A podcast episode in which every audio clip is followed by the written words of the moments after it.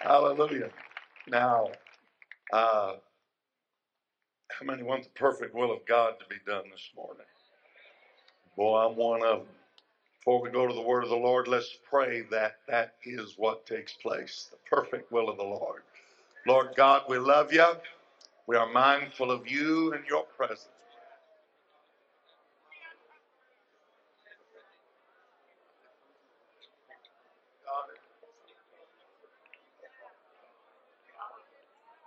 Oh, yes, yes, yes, yes, yes. Jesus, your mighty will.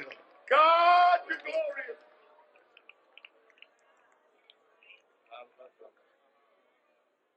I love you. Lord.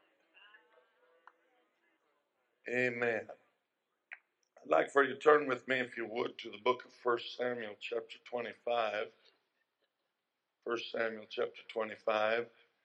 It is good to be amongst friends, and there are many brethren that I know here, I'm acquainted with, spent some time with, but uh, I'm usually loath to start uh, recognizing and naming because surely as there's cows in Texas. I'll miss the man standing right next to him. That's an old friend, and I don't want to do that. Suffice it to say, I'm very, very happy to be here. I'm very excited about meeting new friends. And when we leave here, uh, heaven's going to be a better place because of the people we know that are going there. Praise God.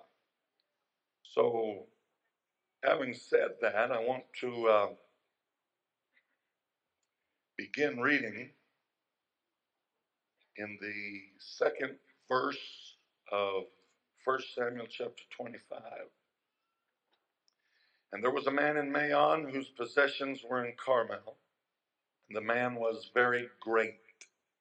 And he had 3,000 sheep and a 1,000 goats, and he was shearing his sheep in Carmel. Now, the name of the man was Nabal, and the name of his wife Abigail. And she was a woman of good understanding and of beautiful countenance.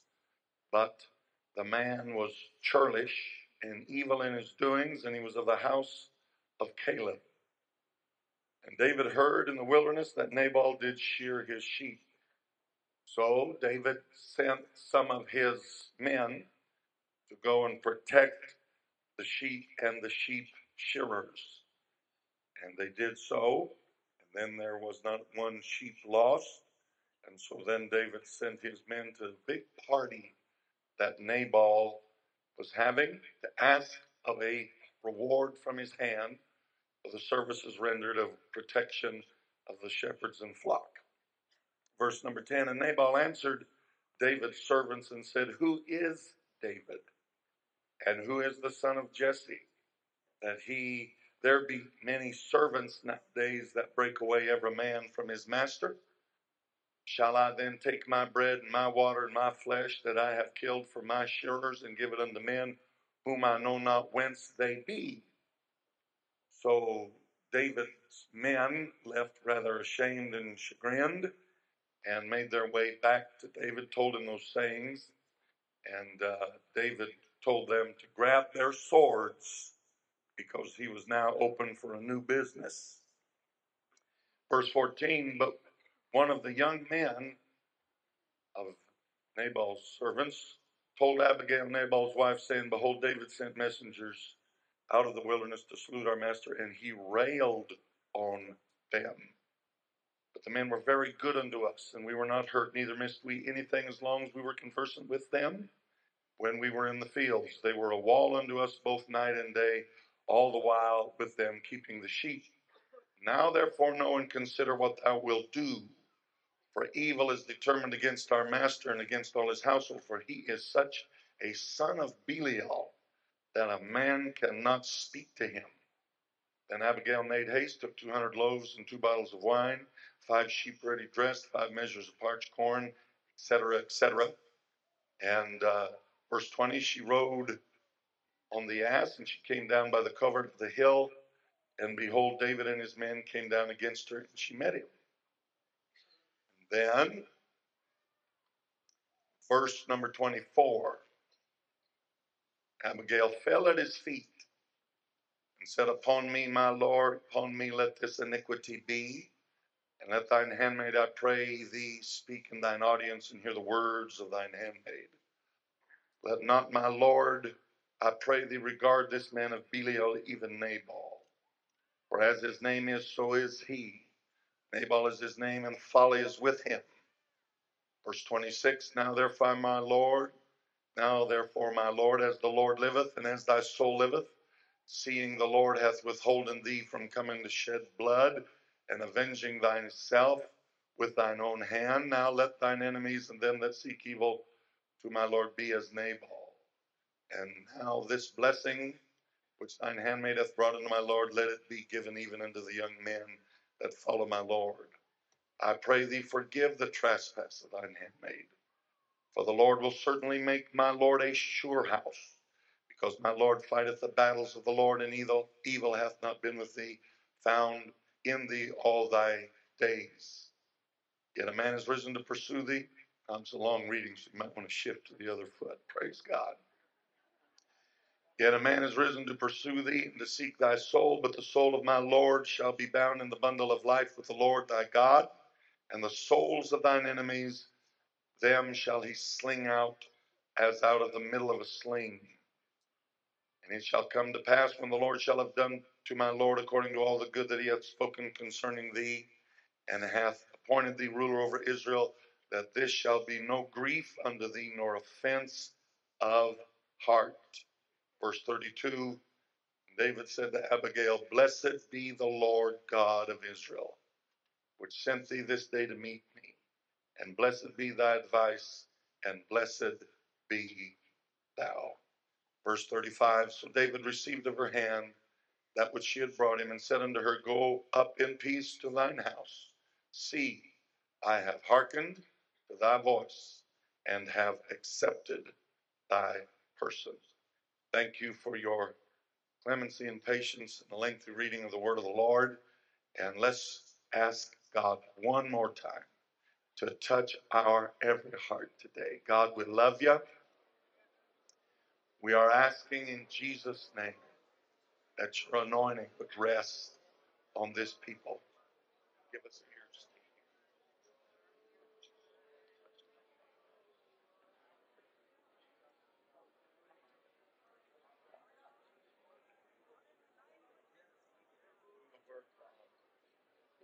Lord, of your Holy Ghost, I pray.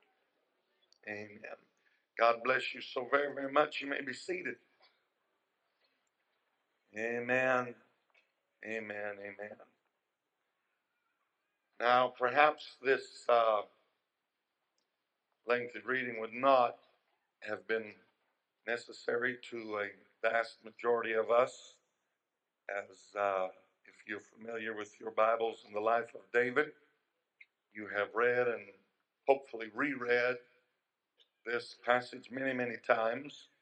Surely, if you've been in the church uh, a length of time, you have heard this portion preached on, alluded to, reference made of it. I read it so that, uh, and even that spot here and there, to make sure that that nobody was left out uh, on the happening. In fact, I'm going to go back just a little bit to make sure, make sure nobody's left out. But uh, basically, we're dealing here with a man of God that had received the holy anointing oil of the Lord upon his head at a very young age. He was a man that was used to problems, even with the uh, seemingly simple job of taking care of his father's sheep in the wilderness, uh, which would sound simple enough. We find that trouble just seemed to come and find David. If he didn't go looking for it, it came looking for him. And uh, a lion came one day to take a kid of the flock, and David could have readily excused himself, uh, no doubt rationalizing in his mind that if my dad has to choose between one missing lamb and a missing son, surely he will be glad to know that his son wasn't such a fool to take on a lion.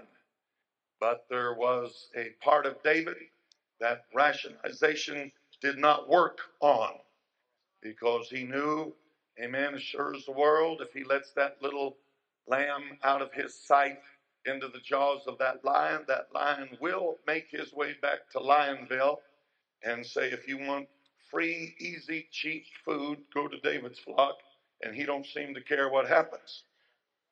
So he took on the lion, and uh, it wasn't very long that a bear came up with the same frame of mind.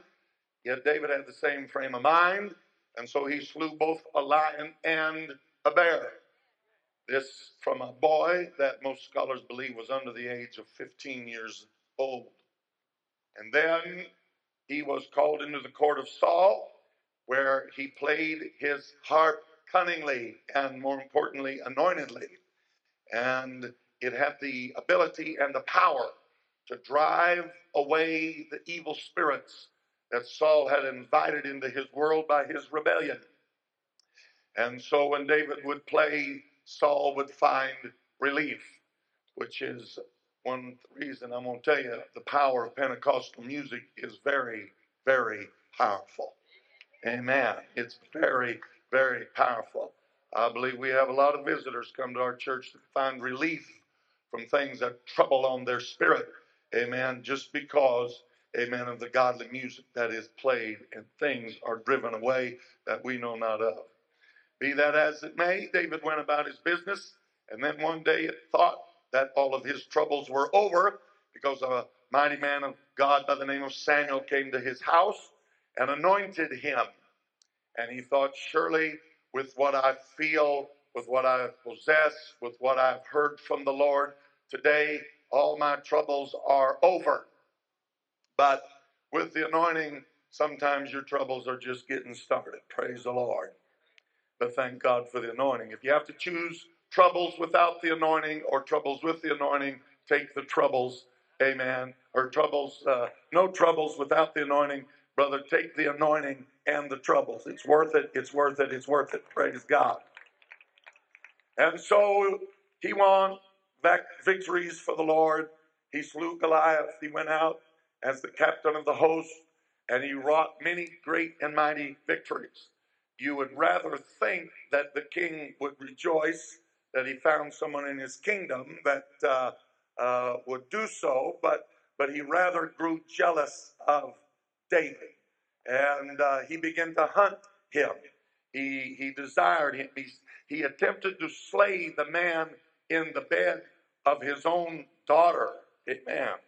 David was his son-in-law, and his rage and his wickedness grew to the point that that family ties meant nothing. Broken hearts were not of any account. Amen. As long as he could stem the flow of the progress of David. Amen. And so now David had to flee for his life. He had opportunity to kill Saul. One time he was in a cave, up hiding against the wall of the cave, and, and here came the king. Amen.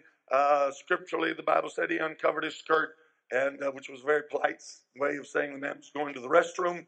And and the servants of David that were with him, they said, "Man, this is the day that the Lord spake to thee of." Remember that prophecy we had around the campfire a few weeks ago, and He said, "I'm going to deliver your enemies into your hand, that you may do what seemeth good in your sight." And uh, uh, this guy, this guy is plumb ripe, ready for picking. Let's finish him off, and we'll go out and take over the kingdom.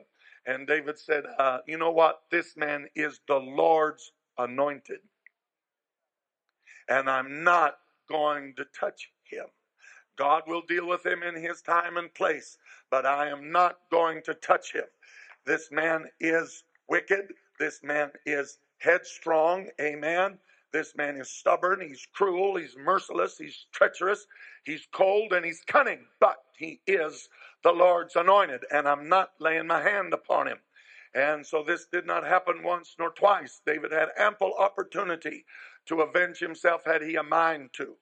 Now he is fleeing out of his own mouth. He said, I feel like a flea on the back of one mean dog. And uh, he makes his way through the woods and the forest. And so, as he's fleeing from Saul and fleeing from his troubles, he comes upon some sheep shearers. He knows this business. He's done it before, and he knows that sheep shearing time is a time of vulnerability because uh, uh, shepherds are not generally known as being fighters. The fighters they put in the uh, army, but the shepherds they let take care of the sheep. And besides that, they have their minds really set on getting the job done at hand, shearing those sheep. And so it was a good time for marauding bands to come and take advantage of the moment. And so David, knowing this, having been a shepherd, he set his men round about Nabal's men. And and when they first saw them, there's no telling what they thought, but they knew, amen, after a few days, these men are not here for ill, but they are here for good. And while they were surrounded by David's men, they did not lose one sheep, one lamb, not a bit of food. They were like the angels of God round about them out of their own mouth. They stated it. And uh, so they rejoiced and, and they went back. And Nabal, no doubt, was wondering what his attrition rate was for this foray. And when he found out that we didn't lose one, then Nabal was exceedingly glad. And, uh, and it was always a time for feasting and revelry. So now he really went to the max. And they were having one mean party and one tremendous celebration. And all was well and all was great. And uh, uh, Nabal was drinking himself merry, successful man that he was. Now, the scripture in the beginning of our reading said he was a great man. But then it did qualify that by naming his possessions.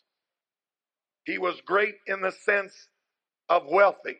He was great in the sense of what he owned.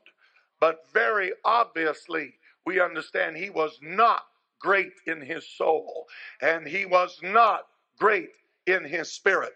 And again, if you have to choose between the two, go for greatness of soul, brother. Go for greatness of soul. Amen. And so when David's men came at the bidding of David to uh, ask for a blessing of his hand for services benevolently rendered, uh, here, this man, Nabal, he, he says, uh, David, David, David, you say. Hmm. Said, you know, there be many servants which break away from their masters these days. And uh, who is this David that I should take of all of the blessings and all of my sheep and all of my goods and all of this and all of that and give to somebody and to men that I know not from whence they even be. And he probably threw in a few other choice words. And uh, when uh, these men had heard this, and everyone was standing around, and it was getting quieter and quieter, except for the rantings of their boss, uh, and the redness in the cheeks began to come up in David's servants, and uh, you could all but see the steam coming out of their ears. They just curtly nodded and said, Good day, sir. And they went their way to David, and they began to tell him about the ingrate on the other side of the hill. Amen. And the way he runs his operations. And uh, David was not in a good mood. You know, uh, it's one thing to, to pick a fight with somebody, amen, that's uh, uh, got it at ease and, and all is well, and, and he's so contented he can just brush it off, amen, like a bad bug. But it's another thing to mess with somebody that's chafed in their mind like a ragged bear. It's one thing to mess with a with a with a easy going, amen, uh, uh, uh, relaxed individual that, that the sun has come up and the birds are singing and all is well. And it's another thing to get with somebody that's got up on the wrong side of the bed because they've had a bad week and a bad month and a bad year. And uh, he thought, you know, I've, I've met this spirit before. The Bible said that the servants, the, the Bible says that Nabal was churlish. Now, that's the only place in the word of the Lord that you find that word churlish. But it does mean stubborn, cruel, merciless, treacherous, cold, and cunning. Amen. And it's one thing to put up with an anointed king that you don't touch because he's the Lord's anointed. But it's another thing to have to put up with some jerk out of some backwater somewhere that is not the Lord's anointed, amen, that doesn't know his head from a hole in the ground, that dared to mess with David. And so David thought, well, brother, payback is a medevac. And uh, it's one thing to be nice, amen, to the anointing, but it's another thing to be nice to a jerk. And so he said, Gird your swords on your loins. We're going for a journey. And brother, there was a set in his jaw. And no doubt some of the old boys running with David, amen, such as Joab and his brothers, thought, well, it's about time. Amen. We've been needing a good bloodletting. This has been like a pressure cooker for some time, and it's about time. And so they have a set look on their face and they mean business. And the servants of Nabal, when they heard their master blow off one more time, amen, as apparently was his wont, they, uh, they saw the look on the servants and they knew who David was. And they knew this is the man that brought down Goliath. And this is the man that the Philistines sang their song, Saul hath slain his thousands, but David hath slain his ten thousands. Amen. And this is the man, amen, that went out and won the Lord's battles wherever he went. And now our master is fooling with David nonetheless. And so, as uh, Nabal goes back to his drink and the servants go back to David, they make their way to the brains of the outfit. Hallelujah. Now, this Abigail apparently was really something. And they knew, amen, whose skirts to hide behind when the old fool got to rolling. Amen. And uh, they came to her and they said, Abigail, you better take heed what you do. And whatever you do, I highly recommend you do it quickly. And and she's no doubt thinking, Oh, have mercy. What's he done now? And uh, they said, they went, they rehearsed the matter. David's men, the protection, not one sheep, everything. And then they rehearsed. They said, you know what? No offense, lady, but your husband is such a child of the devil. He is such a son of Belial. Nobody can even talk to him. Now, I'm going to tell you, when you get like that, you are in bad shape, brother. Amen. And so she is thinking, and her mind, amen, is going 90 to nothing and she's thinking about her house, and she's not one that is slow to connect the dots. She knows who David is, and apparently, as you read, amen, uh, her answers to David and her, her, her, her response to David's anger, she knew a lot about David. What Saul did, what happened with David, what David's exploits were, were not done in a corner. When Nabal said, Who is David? and there's a lot of people breaking away from their masters, he was feigning ignorance, but not much. And uh, so, so this girl, Abigail, she knew, she knew, she knew, she knew all about David and his trials and his traumas. Amen. And she knew that the good hand of the Lord was upon him. And, uh, and so she didn't miss a beat. She said, you go get the cakes of figs and the cakes of raisins, get the cheese, get the wine. Amen. And, and get all of the goods. Get five sheep, get them ready, dressed right now. And she put them on the beast of burden and she began to make her way to David. So here you have Nabal back at the house getting drunk, thinking what a tough boy he is. You have Abigail making her way through the wilderness, amen, with blessings laden upon the asses. You have David coming his way, amen, with a look on his face that uh, you wouldn't want to see. And uh, they meet. She lights off the ass. And this beautiful woman falls on her face.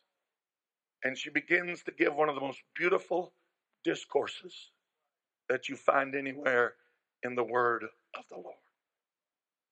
Now, before we go any further, I'd like to just bring this down to the uh, springboard that we want to go to from here. I'd like to liken Abigail to the church of the living God. And I'd like to preach to us this morning church is where you go to get your head on straight. Church is where you go to get your head on straight. Amen. The Bible tells us, amen, that Abigail was beautiful. Amen. In the word of the Lord, and I don't have to go through all of the rehearsings of this, but the church is always spoken of, amen, in the feminine gender. Abigail, like the church, is referred to as being beautiful. Psalms 48, beautiful for situation. The joy of the whole earth is Mount Zion, who is a type of the church. Amen. Revelation 21, we see the church, the new Jerusalem, prepared as a bride adorned for her husband. Amen. We also find that she is the bride, the Lamb's wife. When you go to the book of Proverbs, and especially, but not only in the ninth chapter, we find that wisdom, wisdom, wisdom, wisdom hath builded her house. She hath prepared her sacrifices. Amen. And all of these, amen, are speaking, I believe, of the church. Amen. And uh, that's another study. Be that as it may, thank God for a beautiful church that invested in it is the wisdom of the ages. That God, in His wisdom, chose us out of a wicked and perverse generation. Amen. To set us up on high. We are not pretty. Amen. But brother, we are pretty in the sight of God. We are not beautiful. We are not wise. We are not mighty. And there's not many noble among us. Hallelujah. But when you repented of your sins and was baptized in Jesus' name, and God gave you the baptism of the Holy Ghost, you became the most beautiful people on the face of the earth. That does not mean that you're smart. It just means God was merciful. Jacob said, I am not worthy of the mercy or the truth which thou hast shown me. And we are not worthy of it, but thank God for it. Thank God for his mercy. Thank God for his grace. Thank God for his glory in putting us in the church of the living God. Hallelujah. And so she comes just like the church comes to us. Yes, we're part of it. But I'm going to tell you something. Thank God for the church. Thank God for a place that we can come and that repeatedly to get our head on straight, to get our head on straight, to get our head on straight. Amen. Now, you may think when you receive the anointing of the Holy Ghost that your troubles ended. Amen. Many troubles were over. Troubles that were hopeless, troubles in which you were helpless. Now, thank God, we have a hope and we have an ever present help in time of trouble. I've, I've been living for the Lord 25 years now. And I'm going to tell you, in the last 25 years, I have not, I repeat, I have not had one bad day. Not one. Not one. I've had some a whole lot better than others, praise God. But I ain't had one bad day. Because I'm going to tell you, a quote unquote bad day in the kingdom is a thousand times better than the best day out in the world. Hallelujah. It's an honor to be in the church. It's a blessing to be in the church. Brother, when God put you in the church, He loved you with an everlasting love. Amen. And so here is David, who has the anointing, but he does have a problem. Amen. Saul hates him. Saul has turned the hearts of many good men against him and uh, he's hunting after him. He finds, he fights for the Kenites, and the Kenites are ready to turn him in. Whatever he does, it's misunderstood. Now he's dealing with a man by the name of Nabal, and this woman comes to him, falls on her face, and says, Oh, David, I don't know if you know what the name Nabal means, but it literally means fool. Her, his mother must have been a prophet. Amen. But but as his name is, so is he. I'm sorry, but he's a fool. Amen. Well, I'm glad my wife knows me. But ooh, I'd hate for my wife to think I was a fool. And he stops and he's listening. A few moments before, he was of such a frame of mind, nothing could turn him, nothing could dissuade him. I doubt very seriously Nabal crawling on hands and knees with tears streaming down his pudgy little cheeks would cause, amen, David to have mercy on him.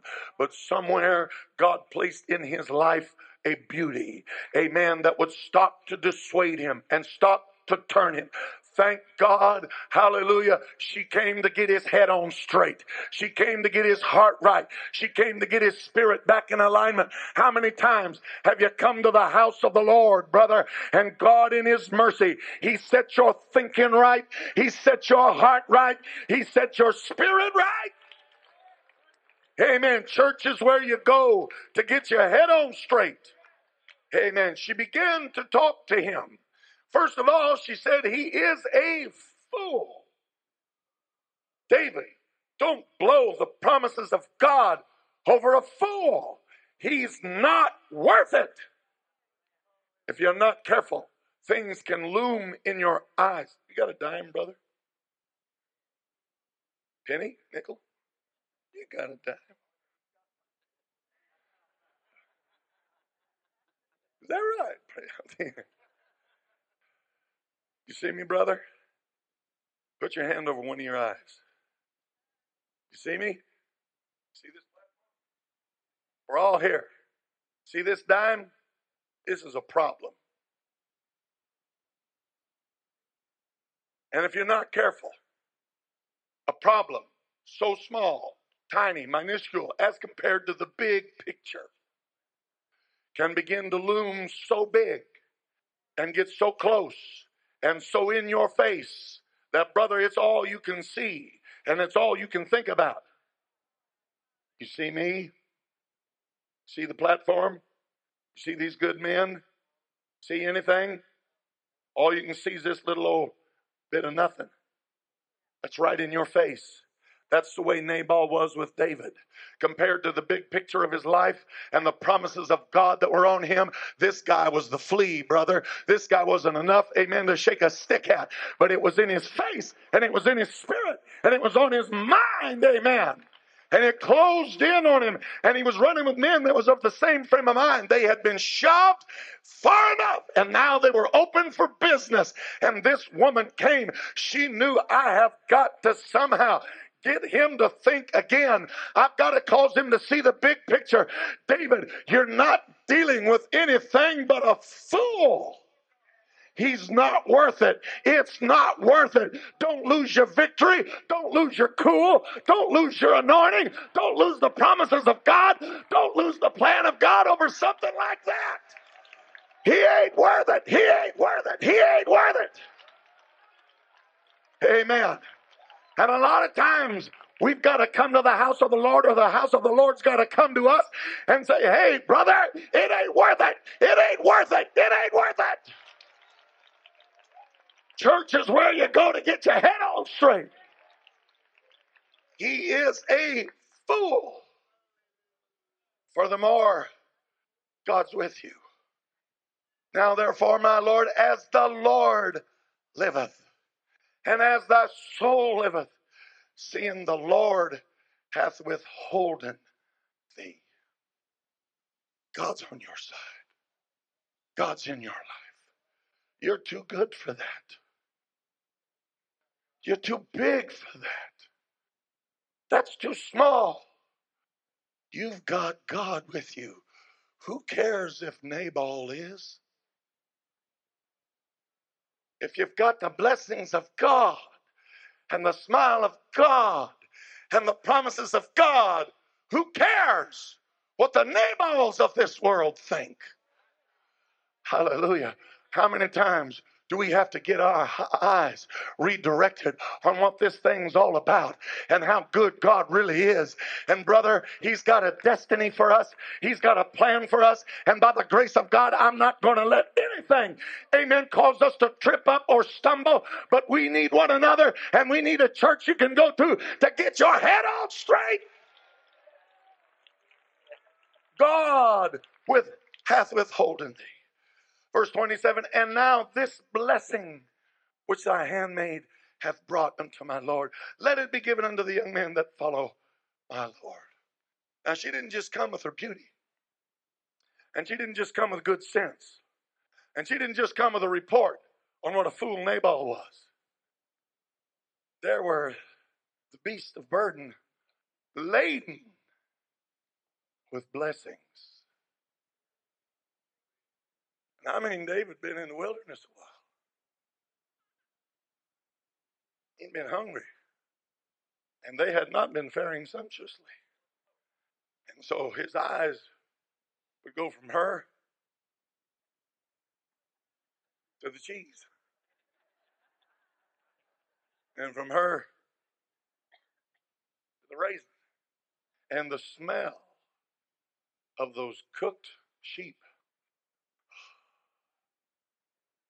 She met him with a blessing. She met him with a blessing. There ain't nothing like being met with a blessing to make you stop and think a little while. Praise the Lord. That's why God is so good and so great and so kind and so faithful to meet us with blessings time and again, time and again, time and again, time and again. Hey, brother, what's the blessings of God worth? What is it? What is it worth to come into the house of the Lord and to feel His glory and to feel His touch? I'm going to tell you, kings and priests and prophets and mighty men, they searched hard and diligently and never saw what we see and never know what we know now, praise God. But here we are in the midst of the blessings of Almighty God. Brother, church is where you go to get your head on straight. Thank God He talks to us. Thank God He blesses us.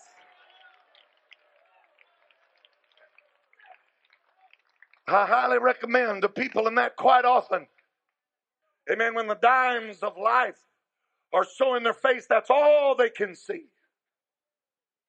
have a great family, beautiful family, a mighty family. And some in law or outlaw in their face. That's all they can see.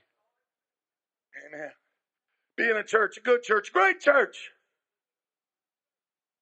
And some person, I remember years ago, I was holding a real lengthy revival, brother I.H. Terry. Yeah, that's what I said.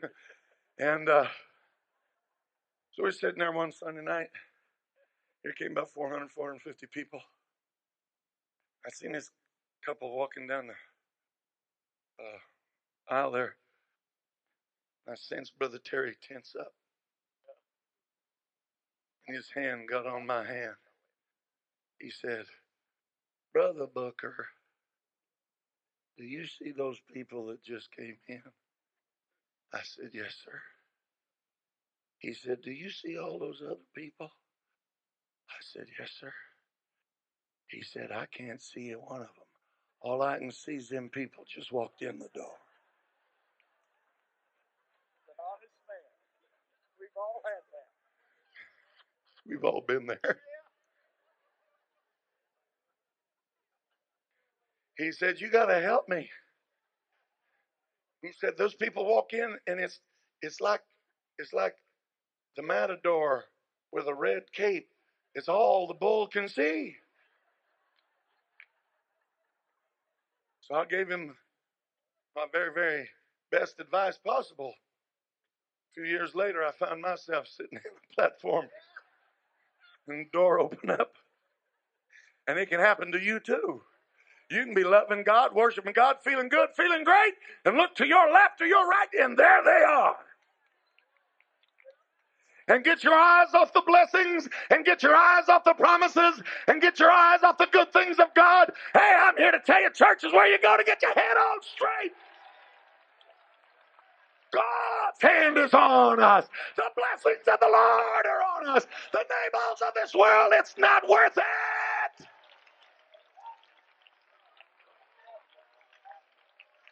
In her wisdom, she softened him up. She softened him up with a blessing. Amen. Because she had wisdom. God put it in her heart. And God's a good God. A lot of times He just softens us up. He knows how trivial it is. He knows how stupid it is. He knows how ignorant it is. Why get upset over it? So he just softens us up with the blessings of God. Somewhere you got to keep your eyes, amen, off the dimes of life that are crowding your space and keep your eyes on the big picture. God is good and God is great and God is mighty. She said in verse 28 Forgive the trespass of thy handmaid, for the Lord will certainly make my Lord a sure house. A sure house. Because my Lord fighteth the battles of the Lord. She spoke of future blessings, future promises that this world doesn't have. Amen. Are bereft of. And they're feeding on wind. And their idea of a successful life is to work five to six days a week, 52 weeks a year, get a two week vacation, get old, retire, and die. Can do that without any major calamities. They've really been successful. I'm going to tell you, it's an empty existence if that's all there is. The eyes of a fool are in the ends of the earth. But, brother, if you can see the big, long picture, I don't know what all we're going to be doing through the ceaseless ages, but brother, it is not going to be sitting on a cloud somewhere strumming a harp. God's going to have us, amen, working with Him, ruling and reigning the universe, whatever state it is in. All I know is I want to be there. I want to be in on that. I don't intend the Nabals to stop us from being a sure house forever and ever and ever and ever. Church is where you go to get your head on straight. She began to talk to him. Look, David, come on, David, think with me, David. Evil hath not been with thee all your days. You've not been a fool before. You've not went off half cocked before. You've not done stupidly before. Don't start now. It's not worth it. What's she trying to do? Come on, David. Keep your head on straight. Come on, David. Get your heart right. Come on, David. Think with me a little while. It's not worth it. It's not worth it. God's too good. You've walked with him too far. Thank God for a place we can come. You understand that people are paying 75 to 175 to 275 dollars. I know some an hour to sit on a couch and tell a man their problems. My heart aches for them. But brother, what can we get in the house of God? It flows from every pore. It's from the opening bars of music. It's in the leading of the service. It's in the testimonies. It's in the preaching of the word of the Lord. It's in the altar. Brother, it's therapeutic and it's everywhere. Hallelujah. And you can come into this thing without money and without price. And while the world's going crazy and pulling their hair out and don't know which way's up, and there's great perplexity of nations, there is still a God that loves his people and says, Hey, come on, keep your head on straight, keep your heart right.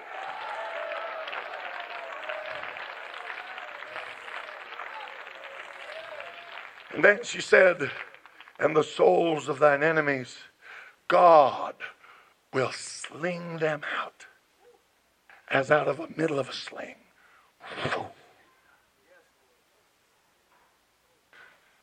When you see God deal with Nabal, it's going to be.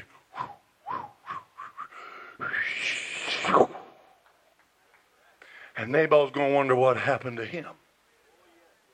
If you deal with him, that's going to be your thing.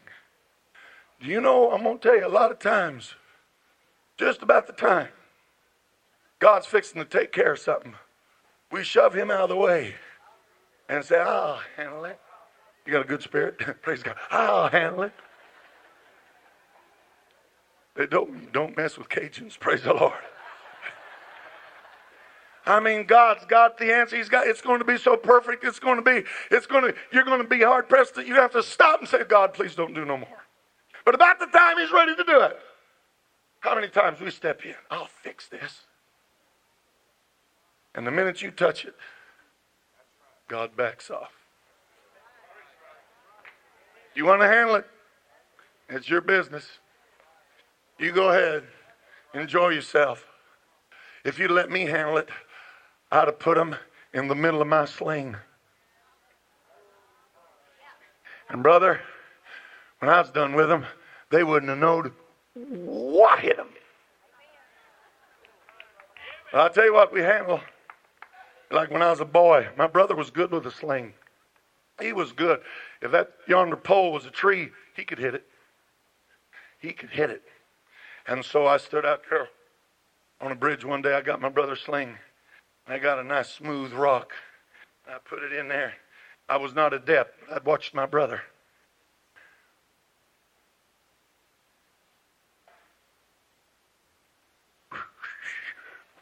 And I let go. Wrong. And the stone hit me right in the head. Boom. And I fell to my knees. All I seen was big bright stars. I was in the fourth grade, brother. I wish I could tell you that was the last time I handled something myself. But boy, if you can come and let the word of the Lord and the Spirit of God and the people of God help you to get your head on straight. Brother, we've got a God that knows, that cares. He's in the business. Let God be God, you be his servant. Let God be God, you be his child. Let God be God, he'll fight your battles. Church is where you go to get your head on straight.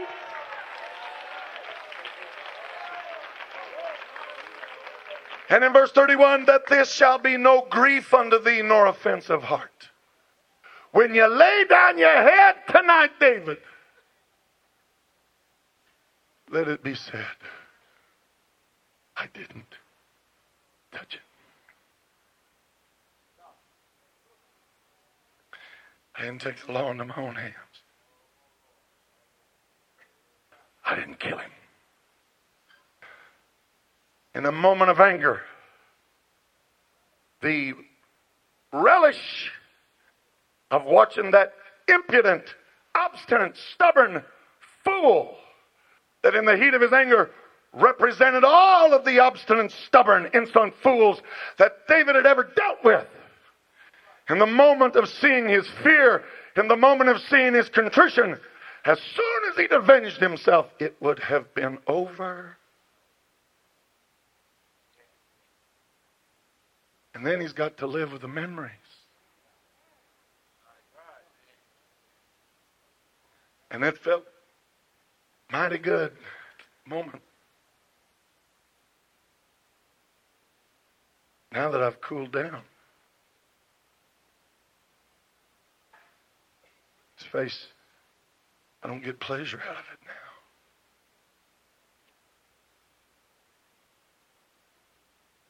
He was just a twerp, man. Let him go off and live in Twerpville. Wasn't worth my time. It wasn't worth the anger. David would have had to have said, I lost something in that deal. I lost something I needed. It means something to have no offensive heart. So he looked at her and said, Blessed be the Lord God which sent thee to meet me this day. And blessed be your advice, and blessed be thou, which has kept me this day from coming to shed blood and avenging myself with my own hand. I have hearkened to your voice. I have accepted your person. Amen. Musicians, could you come? Psalm 73, someone. Appreciate it. I just need someone to read it for me. We're in a crazy world. Let's stand. If ever the world desperately, direly needed church. It needs it today. I know there's a lot of differences between California and Louisiana, but I'm going to tell you something sin is sin. Devastation is devastation. And it's not just happening in Los Angeles, it's in every hamlet and village now. We're winning people to God that have suffered broken homes, single parents, molestation. A lot of them been raised by drug and alcohol users and abusers. Troubled of youth, been in jail, they've had unfaithful spouses, they have been unfaithful. They have faced financial catastrophe. They've been hurt. They've been rejected. They have deep feelings of inferiority. They are totally undisciplined, emotionally unstable, no respect of authority. Many of them are confused about their sexual identity. Amen. They have no comprehension of morality. They don't accept the Bible as the Word of God. They're addicted to escape. They are addicted to hiding from reality, from everything from drugs to Hollywood. They can't face reality. And these are the people with their minds and hearts so scrambled. There ain't enough psychiatrists in America. And what they're going to get is just going to confuse them more. Psychiatry, psychology is very good at pointing out disorders and problems. But Jesus is the fixer. Jesus is the fixer. Jesus is the fixer. And they need somewhere to go. They can get the head on straight. They've got to take a whole new look at the world they're living in and where it's headed and where they were going. They got to understand about themselves and the plan of God for their lives. They've got to learn how much God loves them, which is one of the hardest lessons to get across because they don't love themselves and they don't. It's not that people have lost faith in God, they've lost faith in themselves. And they need somewhere to go they can get their head on straight. And how can they get their head on straight if we don't have our head on straight? So God help us. God help us. Psalm 73, verse number 2. But as for me, But as for me, my feet were almost gone. my feet were almost gone. My steps were well nigh slipped. My steps were well nigh slipped. Read.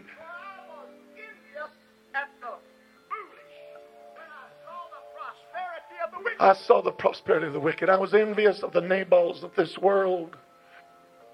My feet had almost slipped. I was gone, brother. Verse number 12. Behold, Behold, these are the ungodly. they're the ungodly. Prosper the. They prosper in the world. They increase in riches. Verily, I have cleansed my heart in vain. I feel like I've cleansed my heart in vain. I washed my hands in innocency. For all the day long have I been plagued and chastened evermore. Verse 16. When I thought to know When I thought to know this, it was too painful it was too painful for me. until, until, until until I went into the sanctuary. of God. Then understood I therein. Thank God I went into the sanctuary and that's where I got my head on straight. That's where I started seeing clearly again. That's when I got some understanding. Church is where you go to get your head on straight. Hallelujah. I heard a story, and I'm closing, about two old men. placed in a convalescent home. One had been in a room long season by himself. And then, and he was bedfast. He was bedridden. He moved when people moved him. Someone placed another man in his room, and through the process of the weeks and the months, they became fast friends. There was one window in the room, and it was up about shoulder height. And one day, the man was looking out the window, and the bedfast man said, Friend, tell me what you see. What's up? What's out there? There was silence for a long time. Finally, the old man said, Well, he said, um, I see. I see a park, trees, green grass, lake off in the distance, shrubbery. I see curved, flowing sidewalks. I see boys throwing a frisbee back and forth with a dog in between going crazy. I see a mother pushing a baby carriage. And uh, I see a sailor walking down the sidewalk. And I, I see a nurse coming towards him. He, he's asked her something, I don't know what. And they've talked, and she's on her way, and he's looking. And, and so the next day, he was standing at the window, and the bedfast man said, Friend, what do you see? And he said, Well, he said, The boys are playing football today. And uh, see the gardener out working the flowers. I see the sailor sitting on a bench looking at his watch looking down, and looky there, there comes the nurse. And so they went through this day by day. One day, the bedfast man awoke, began to make small talk with his friend who had not risen yet, would never rise. Because it wasn't very long before he realized he had passed away in the night. And so the memories of his friendship and the memories of the room, after a while, it became too much, and so he asked to please be moved to other quarters. So the orderlies came, and uh, when they were placing him in the wheelchair, he said, Boys, boys, look, could you please do me a favor? And uh, they said, What? He said, Please take me to the window. Take me to the window. I want to look out that window. So he said, If you want. They took him and lifted him up and held the frail gentleman up. And when he looked out the window,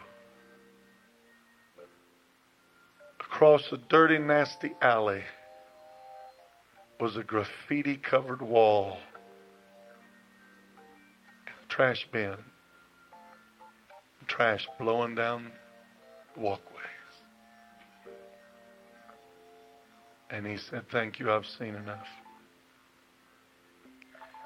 And he realized what a friend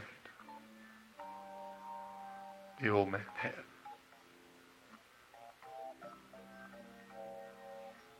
What are you going to talk to the world about? that lifts them up. What do you see out of the windows of life? I'm going to tell you something, brother. We don't see what the world sees.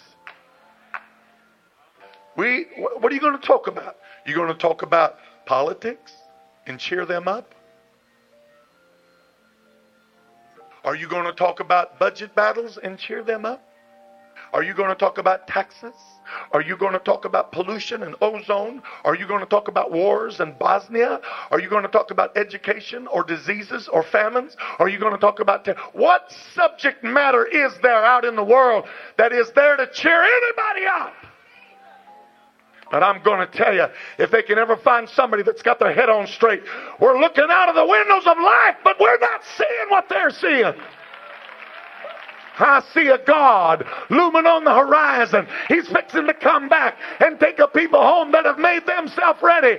I see a church that loves me and loves my soul. I've got a pastor that'll tell me what I need to be saved. It'll help me keep my head on straight. Come along, come along. We will do thee good. The world needs a church that's got its head on straight.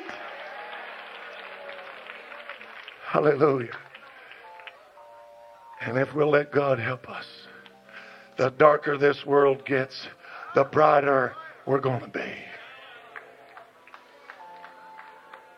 I read an article and somebody asked, and I'm closing, they said, How was it that somebody the likes of the Ayatollah Khomeini could shines, have such an effect on the, on the world? And the answer came back from the considered the most intelligent person on earth. They said, even a five watt bulb glows bright at midnight. It's midnight out there, brother. We got more than a five watt bulb. Help us. Jesus, keep our head on straight. Let's lift our hands and love Him. My God, I love you. I love you, Jesus.